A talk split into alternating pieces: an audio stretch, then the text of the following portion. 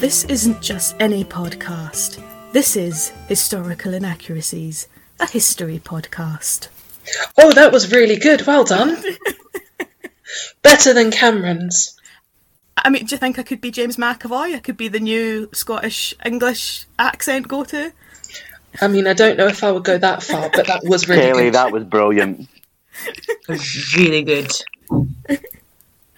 Hello, everyone, and welcome to the fourth episode of our wee podcast, brought to you once again from the wonderful confines of our universal lockdown. We are four friends, two Scots, a Greek, and an English, la- English lady, and believe it or not, this isn't the setup to a corny dad joke. Take that as you will. Uh, we love to blather about all things history, and on this episode, we'll be discussing the first great split that happened in Christianity, which is otherwise known as the Great Schism of 1054. Now, this was a showdown that made religious breakups look cool five centuries before Martin Luther was even a twinkle in his daddy's eye.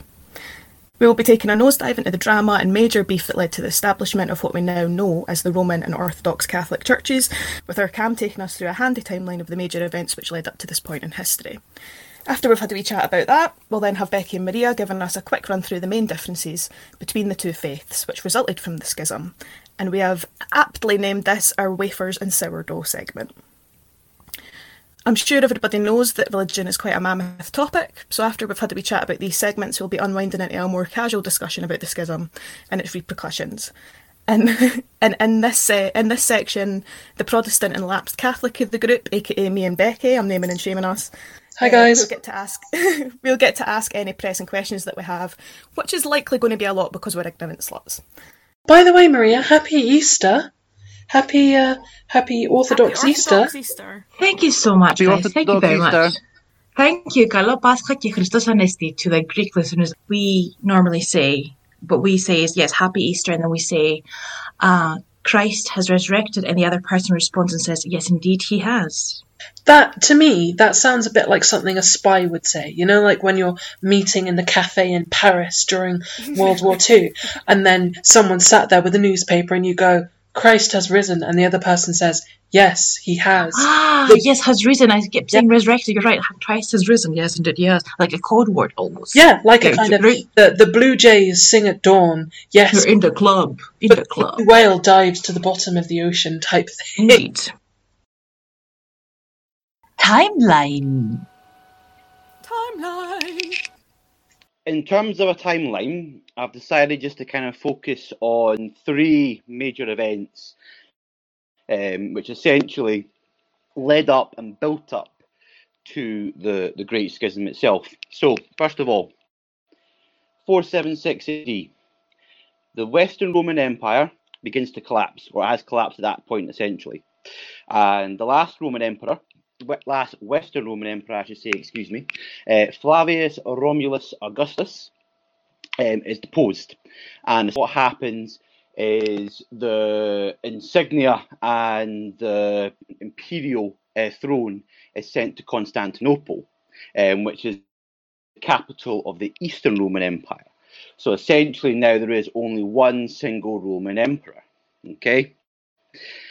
The collapse of the Western Roman Empire at that particular moment in time, um, various Germ- Germanic tribes essentially come in and take over different parts of the empire. So you had the Ostrogoths, Visigoths, um, I believe it's called the Suebi, that moved into various, and the Franks as well, that moved into various kind of different parts of the, the Western Roman Empire. Now, this is quite significant because essentially what happened, Latin, although was still largely a prominent language, Greek really becomes, I mean, Greek had become already at this point largely the language of the East, but at this point it starts to become the, the liturgical language, so kind of like the language of the church. Um, so when this happens, um, the number of kind of like individuals who both spoke Greek and Latin begins to begins to kind of like dwindle. It goes down, and essentially, communication between the East and the West becomes a lot more difficult. Along with this, this is very significant, is the, the kind of cultural unity that existed between the Eastern and the Western Roman Empire. This begins to crumble, this begins to kind of fall away. So essentially, what you have is almost two, well, one, emp- one empire and one former empire that essentially kind of like I mean they already kind of split, but this is really when they properly kind of split.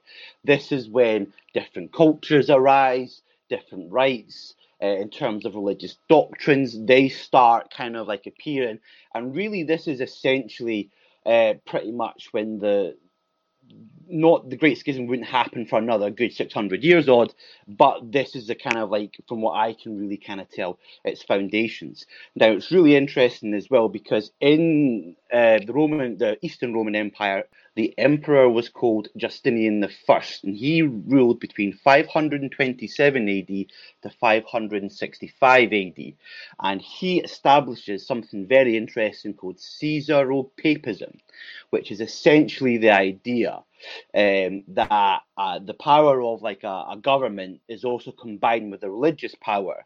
Um, and essentially, he makes himself um, the, the spiritual authority and the secular authority as well. So he's not only the emperor, but he is also the head as of the the church as well. So by analog, so he's a little he's a little bit like an early Henry VIII then, kind of. He is, yes, he is. One of the major things about Caesaropapism is essentially that the emperor um, is required for the consecration of bishops um, within the empire. And this is really, really significant because during the the early kind of years, well, not kind of early kind of years, but the, the years of the Eastern Roman Empire, um, the the emperor is allowed to appoint bishops, and this also includes uh, the bishops uh, in Rome um, who most of whom, at this particular moment in time, prior to the, the, the actual Great Schism in 1054, um, are of Greek and Syrian origin. So this begins to gradually kind of like produce resentment in the West against the Eastern Roman uh, emperor's governance of the church. So another significant event is Pentarchy, which starts as the, the early model of the church organization and this was championed. It was the formulation of laws by Emperor Justinian I of the Eastern Roman Empire. And essentially, what this does is the the early model of the Christian church is governed by the heads or the patriarchs of the five major episcopal sees of the Roman Empire. So they are Rome, Constantinople, Alexandria, Antioch, and Jerusalem. And this is really significant because all these five kind of like patriarchs and churches essentially take part in the first council of Nicaea. Um, it's really kind of significant because the church in Constantinople, the church in Alexandria, Antioch, and Jerusalem, they often largely had theological differences. And essentially, the church in Rome was often a mediator in between these um, kind of like different churches to kind of resolve conflicts. And it seems to be that essentially by 661, with the, the arrival of kind of like Islam, uh, what had happened was is the, the Muslims, the Arabs, had taken over the territories which were traditionally assigned to the patriarchs of Alexandria, Antioch, and Jerusalem which therefore basically means that there's really only kind of like two bigwigs. So you've only got the bishop in Rome and the bishop in Constantinople, the church in Constantinople, and the church in Rome as well. So this this kind of really kind of creates a situation whereby the bishop in Rome essentially is kind of now saying, well, you know, I'm head of the West, whereas a bishop in uh, Constantinople is de facto head of the East. So again, this kind of creates a situation whereby um, the you know the, the schisms only kind of coming more and more kind of uh, not evident at this particular moment in time, but again the foundations are being laid and it's going on and it's going on. So the next segment is going to be on uh, essentially 1053 1054 so in 1053, a bishop by the name of Leo of Ohrid uh, writes a letter um, to Latin bishops, including the, Pope at this particular moment in time, and he attacks Western practices such as using um, wafers instead of using sourdough. He also attacks fasting rules as well that differed from those of the church in Constantinople. And at this particular moment in time as well, the Emperor of the East, uh, Cerularius himself, also begins to close uh, the Latin churches, the churches that use Latin as a language in Constantinople. So, in response to this, Leo IX, the Pope, um, basically writes a letter addressed to Cerularius and Leo of Ohrid, in which he speaks at the length and the privileges granted to him through St. Peter to the See of Rome. And basically, he, in his letter, he speaks of the privileges granted by the emperors quoting from the, do- the donation of Constantine document, um, which basically states that as he is the essentially the, the bishop of Rome, he has a bit more kind of power than you know essentially a lot of the other kind of bishops, etc. So with this, this really starts to kind of schism off, and uh, what then kind of happens is the Normans. They're at this particular moment in time beginning their conquest of southern Italy. And this basically constitutes a threat to the possessions of both the Byzantine Empire and the papacy. It, both kind of organizations sought the support of the other. So accordingly, what happens is they basically send letters to each other saying, "Nah, I'm sorry for being a dick. You know, you're actually not too bad. Kim. You can be pals and stuff like that." And uh, so basically, they're kind of saying, you know, listen, I know I was a dick. You're a dick. Let's be pals. That's kind of, you know, that's the kind of thing that you're kind of getting. So essentially, what kind of happens is um, the Byzantine Empire, the Eastern Roman Empire, um, then begin the the process of trying to help out uh, the you know some of the Italian states with the Norman conquest. Now it's quite interesting here because in January 1054, in one of the replies to the emperor, um, Leo IX, as I just said, he asked for assistance against the Normans. However, of his arrogance, basically saying, you know, Bud, I need some help. Come on, I'm getting my arse handed to me here. Um, but you know what? You are still a bit of a dick. So basically, Cerularius kind of comes up and he's just kind of like, right, okay, then, well, I will try and help you, but you're still a wank. Um, however, Cerularius also puts into his letter, um, excuse me, um, the whole idea of um, pentarchy again, and he's basically kind of like reaffirming, um, you know, the the different sees: Rome, Alexandria, Antioch, Jerusalem, etc. And uh, and basically, he also he also kind of like puts forward, essentially, he's kind of saying to to Leo the Ninth, um, listen I get you've got a lot of power and stuff like that, but basically you should still be under essentially my direction due to the idea of pentarchy. Um, look, Alexandria, Antioch, Constantinople, there with me. You should be under me as well. So basically, at this point, um, basically at this point, what you then find is essentially Pope Leo dying in April 1054. And what happens is there is a bull of excommunication uh, by Cerularius and his supporters, and subsequently there was also a papal bull as well by the by the Roman Catholic Church. And what they do is basically they excommunicate each other. So essentially, what happens is the Pope's like, "Well, fuck you! I'm not doing doing what you say." and the Eastern Church is basically saying, "Well, fuck you, we're not doing what you say," um, and basically that was it. Really, they just kind of stopped being friends, which is quite sad. But on a kind of more brighter note, I'd like to kind of add this part in. Uh, in 1965, I believe, Pope uh, was it Pope Paul the sixth, the seventh, um, basically him and patriarch of the, the Greek Orthodox Church basically come together and they kind of say, you know what, we were dicks, you know, the better part of 900 years ago, let's kind of be friends. And they then revoke the excommunications of each other. So it's not all that bad. Well, thank you very much for that, Cam. Um, 900 years they'd excommunicated each other for. Like, talk that, about petty. It took 900 years to say sorry.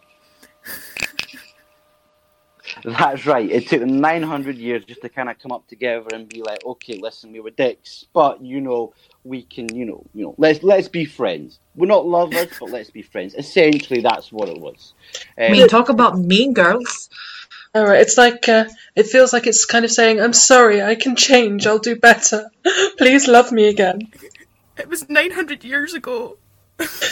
I'm a different person now. We're all different people." That that really is essentially what it is. I mean, that that is what it's kind of like. I think as well though, when you look at the kind of the the Great Schism as well, it's I just kind of find it quite incredible how the culture really affected this as well. As much as we had the kind of like differences between the churches, um, the the culture of the Eastern kind of like Roman Empire, with it being predominantly Greek, and the Western Roman Empire being predominantly Latin, you would kind of think that ultimately they they still had. I mean, from what I kind of gathered, they particularly up until 400 and kind of you know 26 AD, they still largely had the same kind of like bureaucracy, same kind of system of government. Almost there were you know regional variations, etc. Um, but I just kind of find that you know ultimately at the end of the day, it just seemed quite petty that you know that they just kind of went, you know what, fuck you, I'm not dealing with you anymore. Wafers and sourdough, motherfucker. Wafers and sourdough. Oh my god, wafers and sourdough! But that brings us quite neatly on to our uh, next segment, which is called Wafers and Sourdough. And in this segment, Maria and Becky will take us through the main differences and similarities between the two, both during and after the Great Schism. Ladies, do you want to take it away?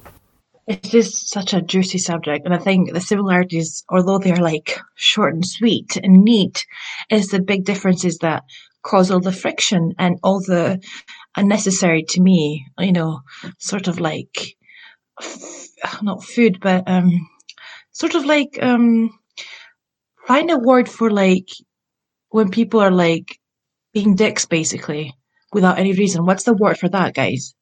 Petty. Yes, pettiness. So yeah, a source of pettiness for between between the the I think more, mostly the elderly people, but okay, more of that later. Let's stick to the uh, similarities first. So, um, both both churches have the same belief system and many of the same traditions. Um, although the Roman Catholic Church's beliefs are neatly contained in a single volume document known as the Catechism, and correct me if my pronunciation is wrong, the same is not true for our Eastern Orthodox Church. Nevertheless, both adhere to decisions made by the first seven ecumenical councils, which united the leaders of the Church between 325 and- and 787 to agree key principles such as First of all, the ability of Jesus Christ to be divine and human at the same time. Right? Which is, I think, amazing because it sort of gives us mortals the um, kind of avenue to to go into the divine level. Yes. Um, second, we've got their spiritual officers um, being categorized in the same way. So we've got deacons, priests, and bishops in both uh, churches. Uh, both churches believe in the same three bodies of the Holy Trinity, which is the Father, the Son, and the Holy Spirit. The Father's in heaven, the Son, Jesus Christ, he came to earth, returned to heaven, and the Holy Spirit is omnipresent. It's everywhere. Then, of course, Maria, as we know her, and the Virgin Mary, as she's known in the West, is held in such high esteem in both faiths. But um, yeah, it's funny that to me that we say Maria, um, you guys would say Mary. I had no idea that it was different. I feel really ignorant right now. I remember in church, uh, well, like younger, there is some instances like because I know um, Catholic ser- like Roman Catholic services used to be in Latin back in the day, and I've got a feeling that it was she's Maria. Some like because there's like Ave Maria and stuff. I Yes. Cam will probably know. I'll probably know better than I do, but I, I've got a vague recollection of their of her. She's still called Maria sometimes in the Roman. So in both tradition. like I'm not sure though. Exactly, you're absolutely right, Kelly. Uh, it was in it was Mariam uh, in the language of the time, Maria in the common Greek. Uh, it was Maria in the Latin version, and then for some reason it became Mary. I don't know how when this transition happened, but yeah, Maria became Mary, which is a more modern version. So, for example, in Greece, if you know, half the population is called Maria and John. But anyway, Maria's, if you want to be a more like modern Maria, you call yourself Mary because you kind of like anglicize and westernize it. So that's a wee, yeah, perk of my country. Um, now, both faiths claim to be the continuity of the early Christian faith. Both faiths have a deep and, deep and rich history of theological and scholarly traditions that have been passed down from generation to the generation to the generation. We both have very elaborate ceremonies, uh, and we both have sort of like quite extravagant, um, let's say, fashion in the way the popes and priests and bishops get dressed, especially in these elaborate ceremonies. And we use the same Bible. Um, we use icons in worship, more of which I can I will talk about later. And we also have both uh, both faiths have sacraments uh, be a fundamental part of them. So that, in a gist, is are the similarities between both churches, Orthodox and Catholic. But passing on to Becky, I think, which uh, who can talk about the differences, which are the juiciest bit, I think. Thank you for that, Maria. That was um, that was really interesting. Uh, and now, as Maria said, it is time for the differences. So, although the majority of the differences between the Roman Catholic faith and the Eastern Orthodox faith stem from that final schism in 1054, all of them uh, have evolved over the course of the previous few centuries. So I would like to start by talking about the ecclesiological structure of both churches. So, to kind of recover some of Maria's similarities, both the Roman Catholic faith and the Eastern Orthodox faith organize their spiritual offices into three main categories, i.e., deacons, priests, and bishops. The difference between the two, however, lies in their beliefs around the successor of St. Peter. So, to give you a little bit of historical background, the Bishop of Rome was very early in Christian history given a position of power and privilege due to the city's significance within the Roman Empire. During the second millennium, the Roman Catholic Church became intensely centralized, with Rome at the center of the Catholic world and its bishop the supreme head of the worldwide church. The Catholic Church believes that the Pope is infallible in all of his decisions, no matter how popular or unpopular they may be. Um, and just a quick sort of factoid to the side there, um, because I find it really interesting. Uh, the Pope isn't actually the Pope's proper title. The Pope is like a, a nickname almost. Um, the Pope's proper title, according to the Vatican website, and I did check this, is Bishop of Rome Vicar of Jesus Christ, successor of the Prince of the Apostles, Supreme Pontiff of the Universal Church, Primate of Italy, Archbishop Metropolitan of the Roman Province, Sovereign of the State of the Vatican City, and Servant of the Servants of God. Right? Imagine trying to put that on a nameplate. Otherwise known as Daenerys Stormborn, Mother of Dragons, Breaker of Chains, etc., etc. Well, I mean, by contrast, the first amongst equals of the Eastern Orthodox Church has the titles the Archbishop of Constantinople, New Rome, and Ecumenical Patriarch. That's it. How many titles does one person really need? But while the Eastern Orthodox religion recognizes the position of the Roman Catholic Pope, it rejects both his supremacy over the Church and the idea that the Pope's decisions on religious matters are infallible and binding for all Christians. Now, I should note that when I was researching this, quite a few of the articles I accessed noted that the Catholic religion believes that the Pope's word is binding not just on Catholics, but on all Christians. In contrast to the centralized structure of the Roman Catholic Church, the, the, Eastern Orthodox Church has always incorporated the independence of churches and a number of those bigger churches form a council to decide in a democratic matter on what is best for all members. And although there is still rank amongst church leaders, no one member has the same theological authority as the Pope. They are equals. and it just so happens that the Patriarch of Constantinople is the first amongst equals, but he has no direct jurisdiction over any other patriarch. The next subject I would like to briefly gloss over uh, is religious doctrine. Now, um, I would like to talk for just a moment about the Nicene Creed. Now, the Nicene Creed was a statement of faith which was agreed upon at the First Council of Nicaea in 325 and was finalized at the Third Ecumenical Council in Ephesus in 431. Now, the wording of the Nicene Creed is as follows We believe in one God, the Father Almighty, maker of all things visible and invisible, and in one Lord Jesus Christ, the Son of God, begotten of the Father, the only begotten, that is, of the essence of the Father, God of God light of light, very God of very God, begotten, not made, consubstantial with the Father, by whom all things were made, both in heaven and in, on earth, who for us men and for our salvation came down and was incarnate, and was made man.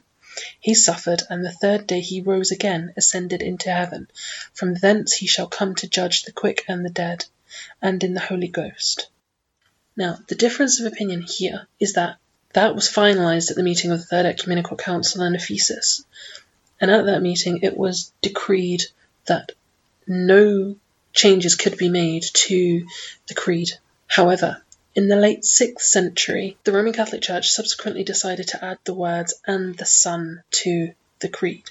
This changes the description of the Holy Spirit too. I believe in the Holy Spirit, the Lord, the giver of life, who proceeds from the Father, who with the Father and the Son is adored and glorified. So it's adding that and the Son to it. This is important because Roman Catholics and Orthodox Catholics disagree on the nature of the relationship of the Holy Spirit to the Father and the Son, i.e., God and Jesus. Now, Roman Catholics believe that the Holy Spirit comes from both the Father and the Son in the Holy Trinity. They believe that the inclusion of the Filioque and the Son to be a true representation of the Holy Spirit's nature. Orthodox Catholics, on the other hand, believe that the Holy Spirit only comes from the Father and not from the Son, and therefore they reject the insertion outright, as the original text does not include and the Son. They believe that its inclusion fundamentally changes the nature of the relationships between the Holy Trinity.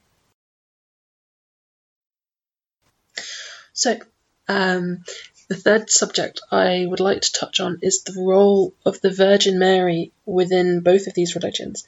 Now, Catholics believe in the Immaculate Conception and the idea that Mary was free from the stain of the original sin. Now, for those of you who don't remember or don't know, the, the sin, or the original sin, should I say, stems from Adam and Eve's rebellion in Eden, um, namely this them having consumed the the apple apple uh, from the the fancy tree in the Garden of Eden. Um, and this apparently was the original sin, and therefore we all now carry this. Um, in contrast to this, the Orthodox religion doesn't believe in that original sin, and they fully reject the idea of the Immaculate Conception. This removes the need for Mary to be sinless to begin with. Now, what I really like about this is Mary is venerated as the Theotokos, which is Greek for God bearer, and I love that. What a title! You know, Buggier, Vicar of of Dibley, Rome, sod off with your primate of primates. God bearer is absolutely the title for me. Um, and of course, we can't talk about God bearers without then going on to talk about the role of Jesus within these churches. Um, now, and, and I will remind listeners that I am doing this very quickly because you know there's only so much time in the world. Um, the Roman Catholic Church believes in the divinity of Christ, but they put the emphasis on his humanity especially when depicting Jesus in art, um, and they make realistic crucifixes. And I think anyone that's ever been into a church has seen the big crucifixes, usually with Jesus having long flowing locks and a six pack. Whereas um, the Orthodox Church is much more theoretical. Um, and yes, they believe in the humanity of Christ and they um, they focus on his divinity though, um, and their iconography tends to be much more mysterious. Um, so actually, let's move on to iconography. Um, these differences, the differences in the views of Jesus, can eas- more easily be seen through iconography. So, in Roman Catholic iconography, religious art is supposedly dominated by realism and anthropomorphism. Um, the Catholic Church has a tendency to use statues to represent saints, and, and actually, in general, in the West, I, I would suggest there's this tendency for um, pictures of paintings of Christ to be um, like almost backlit. Um, when when I went to the Sistine Chapel, the first hour that we were there, I was wandering around going, God, I mean, look at all it's so. I mean, you know, it, it, all these pictures of Jesus, and he's surrounded by, you know, backlit with gold light, and surrounded by cherubs and adoring followers, fans, whatever you want to call it. Um, and it's really quite wonderful and, and, beautiful. And then the next three hours of sort of dragging my feet, thinking, "Oh God, if I see one more statue or one more picture of Jesus on a cross or, or anything like that, I think I might actually just cry."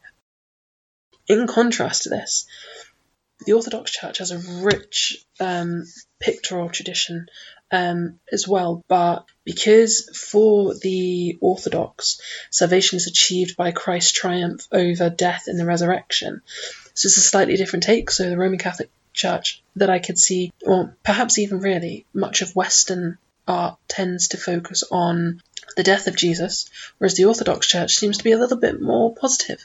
Um, and for that, for their for those people, for those worshippers, the salvation is achieved by Christ's triumph over death in the resurrection.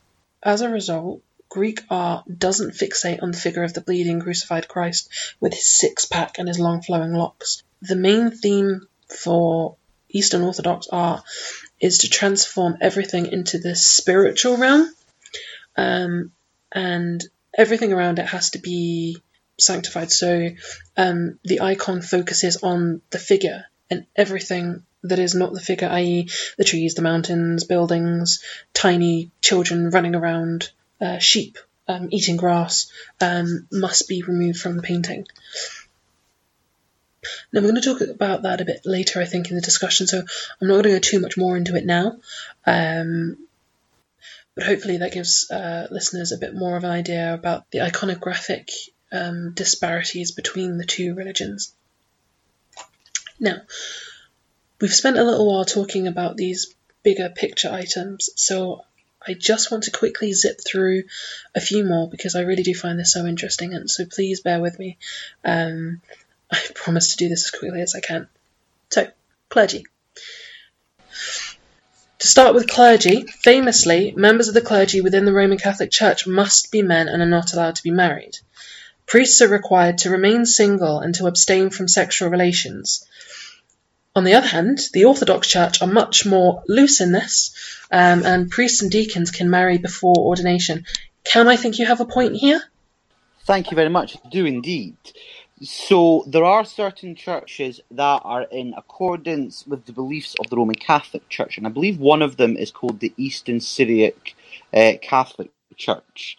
And as far as I'm aware, some of these kind of smaller churches, as much as they're not like kind of like Roman Catholic whole, um, they still have their own kind of like patriarchs and their own kind of bishops, um, but they are still in accordance with the Holy See in Rome.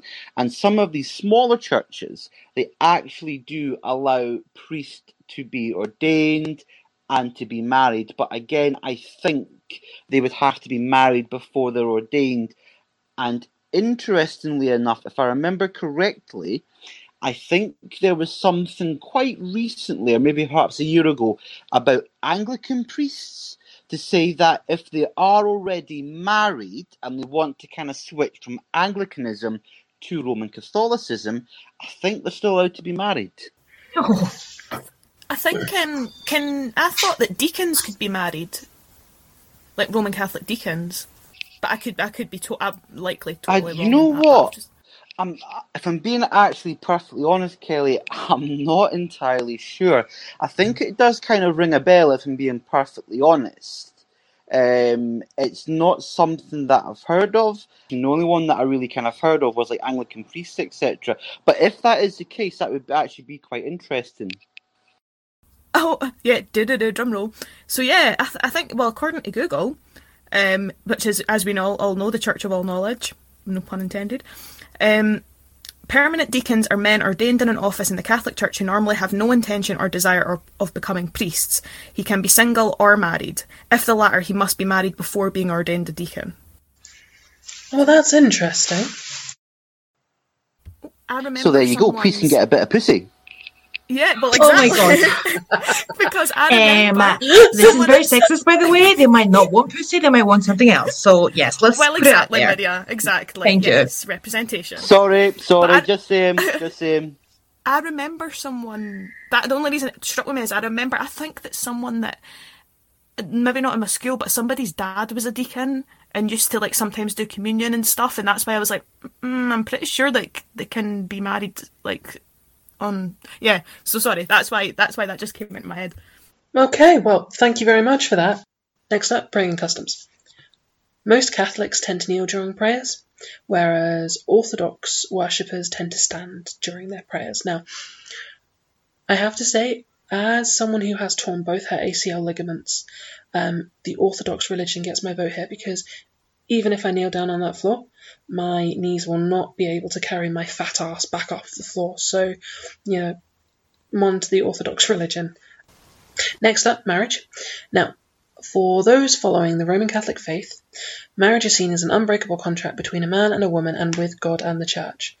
Remarriage after divorce is not permitted unless there is an annulment, which I guess leaves a lot of people in a rather sticky wicket because my understanding of an annulment in the Roman, Roman Catholic sense is um, that it nullifies the previous marriage. So any children, for example, will then become illegitimate, which I was thinking about, and I think that leaves a lot of people in rather sticky wicket because an annulment is saying that the the marriage beforehand and any children are not like they're not almost like they're not valid, and I have a real issue with that. Um, Well, that's So- what Henry VIII wanted to do to Catherine of Aragon. well, I mean, I'm not saying that was right or wrong, you know, but I just that that to me that's very troublesome. However, for those who follow the Eastern Orthodox faith, marriage is a mystical union between a man and a woman. Divorce is generally granted in case of adultery, though there can be other exceptions. I mean, this sounds very dated. Like, the, this is what, yeah, anyone can get a divorce these days. Mm, yes. Thank God. Thank God. I'm sure your future husband will be very happy to hear you say that. um, so, the next thing I want to talk about is purgatory, because I find this very interesting. Um, for Roman Catholics, there is a belief in an intermediate state between heaven and hell, and it's a place where people can atone for any sins they may not have repented at the time of their death. Whereas, for Orthodox Catholics, the existence of an intermediate state between heaven and hell is recognized, but the cleansing of one's sins can only be done during this life and not the next.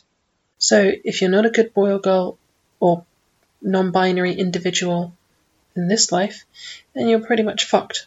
The thing, the, my problem with that is, right, we sin on a daily basis. If just in general terms of, you know, like either you're blaspheming or or you're coveting your neighbour's ass or, or whatever. Um, and how, but how do you how do you know all of the sins that you've ever done, and how can you atone for them before you die? I would literally have to start now, and I would still not be done by the time I die. Confession. I was going to say that. But that doesn't work if you're not Catholic. Well, what you can do, right, and this is just my kind of reasoning behind it, just build up a shit ton of sin, go to the chapel, and then just say, right, Father, get comfortable, here we fucking go, and then just rattle off. and then, and then, no, no, listen, there's a reason behind it, and then he'll probably say, listen, here's what you're gonna do: three Our Fathers, three Hail Marys, One Hail three Mary. Glory on you go. Yeah, there you go. Bugger off.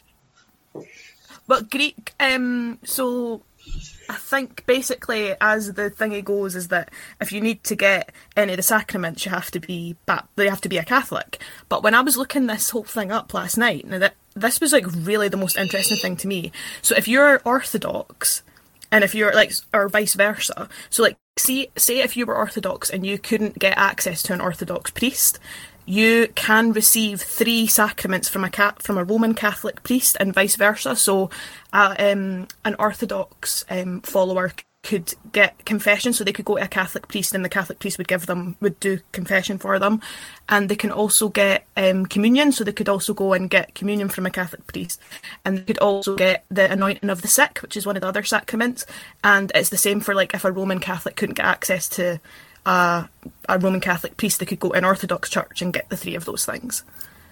So that's good to know, you know, if you've not, I mean, tough if you're like an Anglican or like, you know, something that isn't Orthodox, but if you did want to have, to get, um, to get a Catholic, um, confession or anything like that administered to you, then they, they basically help, like, help each other out in that regard, which I didn't know about. Fun fact. Okay, I didn't know that either, so thank you very much. In terms of the Eucharist, and uh, why we've kind of named this segment uh, wafers and, and waffles or whatever it was. Um, the Roman Catholic faith, people in the Roman Catholic faith, um, it uses unleavened bread, as was used by Jesus at the Last Supper. Can Um, I just say on that though? Yes, right? please. See when see when that stuff sticks to the roof of your mouth, and you have to stand there and try not put your finger in your mouth to peel it off at the roof of your mouth. It is one of the most and not like yeah. That was a lot as a child okay, thank you. um, because you've got the guilt of not wanting to put your hand in your mouth during mass. Yeah. Anyway, sorry, that's a little bit of childhood trauma coming out. and how does that make you feel, Kelly? uh, Well, I'm just going to take it up with my therapist. um, so, um, in the Roman Catholic Church, unleavened bread is used during Mass, as was used by Jesus at the Last Supper. Um, it is, I can't remember what the exact phrase is. Um, the, the, the bread and the wine used in Mass is Jesus's body and blood, which I think is really creepy. But that's by the by. yeah, trans- Um, transubstantiation. Thank you. Transubstantiation, yes. However, um, in the Orthodox faith, they in fact used leavened bread, which comes with yeast, in their liturgy to symbolize the risen Christ. So yeast makes the bread rise. What does it look like then, Maria, if it's risen? Is it still like small and It's round? it's not flat, so it's like a, literally a piece of bread, like a piece of bread, but it's a bit bulky. Let's say. But Hmm. probably easier to digest. Therefore, I bet it doesn't get It's stuck. quite it doesn't tasty, get actually. stuck to the roof of your mouth. it's like a, almost like a crumbly taste. It's quite quite tasty actually. Oh. And Maria, am I right in thinking that in the Orthodox faith, it's not that the it's not transubstantiation, so it's not the bread, uh, the body and the blood of Christ, but it symbolizes the bread and the body of Christ. Am I getting that right? Yes, yes, Okay, yes. right. So there's another difference that we seem to have discovered. Is that, oh, I have anyway. Sorry, I shouldn't say we because you guys obviously know, but I have discovered is that there's one where it is, and it's there is one where it's a simile, and one where it is not a simile. Thank you, and you'll be all glad to know that that concludes my segment, and we can now move on to something much more interesting. Discussion. Discussion. Ta-da! Thank you, Becky. This will just be essentially, I mean, a quick just uh, us asking our stupid uh, like bimble questions now. If you're happy to like just you know take it away. Okay, so can I can I go back to um can I go back to the phi- philoloquy the the the Filioque. thank you that one um and this whole and the sun thing right now Mm-hmm. please can you explain that to me because what the fuck lads I mean really you know it, it it, it it feels like people are throwing their toys out of their pram for absolutely no reason. I've got to agree with you, Becky, on that one as well. Actually, I didn't actually know that that was one of the theological kind of sticking points. Like genuinely, I didn't have a fucking clue. Um, but if, if that is just that one I think okay, right. So just to kind of go back, I think basically from what I've kind of gathered is when you have the Council of Nicaea, right, the the very kind of first one, it was like this is doctrine, this is what's happening. If anything else happens, then it's just pure pish, basically. Like, like I, I kind of get that impression, right? And then I think when the the kind of Roman Catholic Church comes along and they say, well, actually, we're going to add this bit in, I kind of get the impression that the Orthodox kind of church was a bit like, really? Do you have to add it in? Can we not just stick with what we've got? And then the Catholic Church like, nah, you know, this is quite cool. You know, we'll add it in basically. You know, it, it means more to us. And then I think, you know, both sides were like, well, actually, you're fucking right, you're fucking wrong. And that's kind of basically it. That's a very kind of condensed version. I think there's probably more to it, but that's kind of my opinion. Uh, Thank you. Um, I I mean, don't get me wrong. Okay, I I get the idea that it that people some people feel that it changes the nature of the relationships between the Holy Trinity. So that's another thing I didn't get because we're talking about the divinity of Christ. In the Catholic faith, Jesus is human and is the Son of God, but can also be divine. Whereas there's something to do with wording, whereas in the Orthodox faith, Jesus is both human and divine at the same time, and is almost like a demigod, kind of like a Hercules type thing. Am exactly. I okay?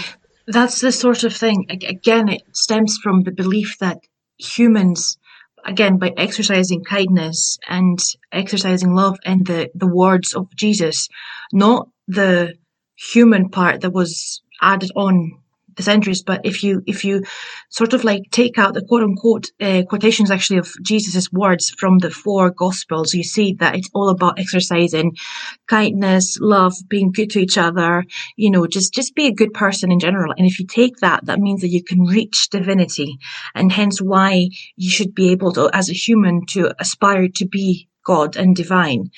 But in general, because the Orthodox believe that the Father is why oh, oh, oh, the, when the Son was on earth, Jesus, the Father was the proof that he was divine, and because the Son didn't, the Son was divine because of the Father. He wasn't equal to the Father, hence why we reject filioque, which is a very tiny, pedantic, sort of like almost semantic difference, but it's again again it became viral at the time and it was it added to the division between the two churches i don't know if i've confused you more right now Maria, that's my default position. We know this. So, uh, Kelly, you had some questions as well. I don't want to like keep on talking. Uh, no, it was just like a little kind of technical thing. So, like in terms of like, if we're going to call it like tools and stuff. So it's more like does like the Orthodox have? So obviously in Catholicism you have, or Roman Catholicism you have. Uh, like rosary beads, you have the um, stations of the cross, you have like the wee swingy um, orb thing that has like incense and stuff in it. Does um, do you, does the Orthodox Church have any of that kind of like the sort of accessories, if you like? hmm We do have loads of accessories. We do have a, a similar thing to the, the beads. Uh, they're not. They're made out of uh, fabric, and they have the same use as the beads. That you attach each one of them, and you say a prayer. Um, that we wear them quite a lot because they're very trendy, let's say. And we've got the crosses, we've got the round thingy that you, yeah, you hold and you sort of move about that, that smells amazingly as a sort of blessing. We do have holy water that we have in each house, and then we have many, many icons that we have um, in a wee place in the house. Uh, normally, people tend to have them in, the, in their kitchens, and we also have a little uh, candle. It's called kandili. Uh, that is that goes along with the sort of icons and the pictures we have. And if you don't mind me, can I can I talk about the pictures a wee bit? Yeah, of course. Yeah. Yes. Um, so, as Becky explained, we sort of, again, in order to be able to uh, sort of like connect with a divine which is out of reach but attainable, hence why our we've got two dimensional depictions of the Christ and the apostles. They're not pretty to look at, but the point is that it's something above us that we have and we aim to reach and become. That's why it cannot be anthropomorphic. But if you all want to find something, you know, something interesting that I, I think is quite um, good to know, uh, the first or the, the most uh, iconic icon of Jesus is the one of Jesus Pantocrator, which literally means the ruler, ruler of all. And it dates back to the sixth century in St. Catherine's Monastery in Egypt. And it's one of the most important icons. And it, Christ in this one is presented as in the act of blessing with his right hand while holding a, a, gospel book in his left. And it's the oldest known panel icon to depict Christ. And it's the two faces of Christ. So it's Jesus Christ Pantocrator. And it's, it's quite, again, quite uh, close to the uh, Byzantine sort of like uh, style. It's simple. The colors are clear. Um, the, the most singular aspect of the work is that the two halves of Christ's face express different emotions. On the side on which he holds the gospel, his features are quite hard, and you can see that, representing Christ as a judge who sees all, while the expression on the uh, other side, with the blessing hand, is calm and serene, representing him as a as a savior of all. Uh, and it's it really does express the the central reality of the Christian faith that um, the divine majesty of the God, the creator and ruler of all the world, made flesh and therefore visible to us in the person of Christ, our Redeemer. I hope that was not very ecclesiastical, but if you just Google the picture, it's you can see the very different sides of his face and how basically it epitomizes the the two the sides, the the God and the human, and the judge and the redeemer. So there you go. Thank you very much. That's very interesting. It's, it's a creepy, creepy. It's not creepy, but it's a very, very weird picture to look at. Like it makes you feel uneasy. So do Google it, please, and tell me how you feel. It's not oh, my. I've just googled it. I've just googled it now, and I get, I get that. yes, it's like. I feel like so funny. Judging you. I feel like yeah. yeah, it's, it's a bit. Oh. It's like mm-hmm. it feels like I'm a bit on edge. Feels like my mind is being read right now. I mean, I've had nightmares about this picture. is it just me, or is like one of his eyes squint? Sorry, can I just go back to one of the the whole icon thing? One of the things that I've been kind of reading about is uh, Kelly. I think you know you'll be kind of with me on this one as well. Um, is the fact that icons in the Roman Catholic Church are prayed to, but icons in the Orthodox churches aren't necessarily prayed to. Is that correct? Um, we we we do. Um, I mean, we, we do do you know what? I thought I'm not sure actually because when we go in the church, right? We the first thing you do is you do your cross, which again is I think one of the differences is that we have we use uh, I think we use two three fingers. You, you you use two fingers to cross to do the Holy Cross, and then we cross and then we light a candle and then we kiss them the pictures, there's plenty of them. Normally you find Jesus, Mary, Maria, uh, John the Baptist, and some um, depictions of like the, the Mary being, you know, the, the, the death of Mary, the crucifixion of Jesus, and then we pray on them. And many times we leave, uh, like maybe, uh, as a sort of like token, we say, okay, I'm giving you this ring, please do this to me, or I'm giving you this bracelet, please God, do this to me. Um, and we, then we do pray that we do have copies of these icons in our houses the wee kitchen space and we pray on them. So we do pray on them, sort of. So it's like, is it kind of like the saints in that there's a different one for each thing? Like, obviously, you get like different patron saint, like in the um, Roman uh, Catholic uh, tradition, you get like saints for different things. That you got the patron saint of lost souls and all of that kind of stuff. So is it kind of like that? Like, is there different icons for like different needs, or are they all kind of sort of? Yeah, um, you can choose your own. Like you can, you know, you can pray to Maria uh, for anything and Jesus for anything. But for example, you know, um, Saint Nicola Nicholas, he's the saint of the navy, you know, and I think we do have similarities in that sort of aspect. You know, Saint George with the dragon. There's there's the similarities in what specific saints do. They let's just say they have their their expert area of expertise where they perform miracles, and we also pray to the archangel Michael and Gabriel as well. And we have whole like churches devoted to them, and they are very known to perform miracles. Some icons, they're very famous for that. Uh, yeah, we we are very good with the with the let's say the not paraphernalia, but you know the trade we trademark our products very well in the Orthodox Church. Yeah, it's kind of like the um, like the Saint Christopher um, like uh, neck travelers, isn't it? In that, yeah, uh, I think yeah, I think he is. Yeah, he's a prote- yeah, yeah. protector of travelers. Um, and I remember I didn't have one. I got one when I went to Rome when I was at school, and uh, and I think it became kind of trendy at one point to sort of wear the little sort of medallion. I think I've still got it somewhere, but um, but yeah, it's quite uh, interesting that there's loads of different ways that you can loads of different saints for different things. See, Maria, how you mentioned St George. I've just realised that it's four days until it's St George Day.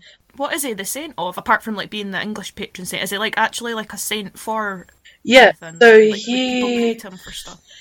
he was actually Greek in theory, uh, supposedly, um, and he was um, he was a guard, wasn't he, for a Roman emperor? I can't remember which Roman emperor it was, um, and he was sentenced to death because he refused to recant his is that the word recant his faith, and um, yeah, he's um, viewed as amongst other things a military saint, and he's got his dragon slaying myth and and everything. Um, but it's not just it's Georgia as well. He's the patron saint of Georgia, so it's not just England. It's like um, St Andrew. So I've literally just looked up St Andrew, like the patron saint of Scotland, and he's also the patron saint of Greece and Russia and Italy and Barbados. Um, and it says that he's apparently the patron saint of singers, spinsters, maidens, fishmongers, fishermen, women wanting to be mothers, gout, and sore throats. Those are some very very select things. Do you know what? St Andrew's a very versatile man. He is. He spreads himself about a bit. My uh, my granda used to have a, a Saint Patrick because that was his favourite saint. So he used to have a little uh, Saint Patrick statue on like the top of his cabinet. Do you know what's really interesting that you said that he was um, the saint patron of Greece and Scotland? Our flags are quite similar, uh, both with a sort of like cross, both with a um, bl- uh, blue and white. So there you go. Yeah, I wonder if that's where it, the origins kind of came from. Maybe. Could be. Might make an assumption, but it could be. Does anyone have any other um, pressing questions, or can I go into my uh, my famous quiz, which is not so famous? No, I th- I think I'm uh, I'm I'm good, thanks. Um, Okay, well, now we will go on to the the quiz section, and there's only five questions, um, and we should have talked about most of them. Well, actually, there's one that we've not talked about, so that can be a little wild card in there. Um, but there's five questions, so I will start now. So, and it'll just be a case of like whoever's the first person to come in gets it, and yeah, if you just keep a keep a keep a score of of um, the ones that you get right. So, bad luck, Cam. Question Question number one. On what date did Pope Leo the Ninth die? Nineteenth of April. I don't no, know what year. N54. 1054. I'll I'll give you both that because you kind of got half right, half. Thanks. And question number two. What were the main languages that were spoken in the east and west halves of the Roman Latin and Greek. Greek, Greek, Greek, Greek, Latin. Yeah, that's one to you, Becky. Uh, question number three. Which sacraments do both the Roman Catholic and Orthodox churches allow to be administered to members of the opposing faith if required? Uh, Holy Communion, uh, to confess, and the bread. Woo, woo. No, oh, there was two Anointing that was right there. Yes, Oh, yeah. the third one. So you can share that point as well. Thank you. Uh, question number four. And now this is just um, I'm not I'm going to really refrain from saying the song here, but um, modern day Istanbul has had many names, including Byzantium and Constantinople, Constantinople, Constantinople. Sorry. That's not the full question though. so modern day Istanbul has had uh, several names, including Byzantium and Constantinople, which was named by Emperor Constantine in 330 AD. However, what name did he initially give the capital before Constantinople? Oh, I've got We no idea. this, so yeah, y- Nova Roma? yeah, Cam, that's right. Did you just Google it? Did you Google it? No, I didn't Did you know? know. did you know I that? didn't Google it. I knew that, Maria. Okay. Yeah, yeah, we Point believe out. I knew that. Yeah. Why is everyone so surprised? I'm not thick. I mean, I'm just gonna do. Okay. And, and the fifth and final question: What was the name of the creed whose amendment caused one of the early Nicene Creed. the East- Oh my Yay, god. There you go. Nicaea, Nicaea, Nicaea, So I don't know- Nicaea. I don't know who got like the highest amount of points there. Was it Be- you, Becky? How many did you get? I wasn't counting. I think about three. Mm, you weren't counting.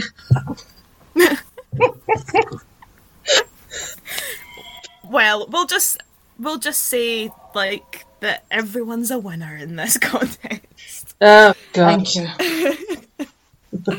So yes, um, I think that just just about sums up our little our little chat, if if you want to call it that, about um about the Great Schism. Um, thank you everyone for joining us today, and we'll see you next time. Bye everyone. Bye everyone. Bye. Bye bye.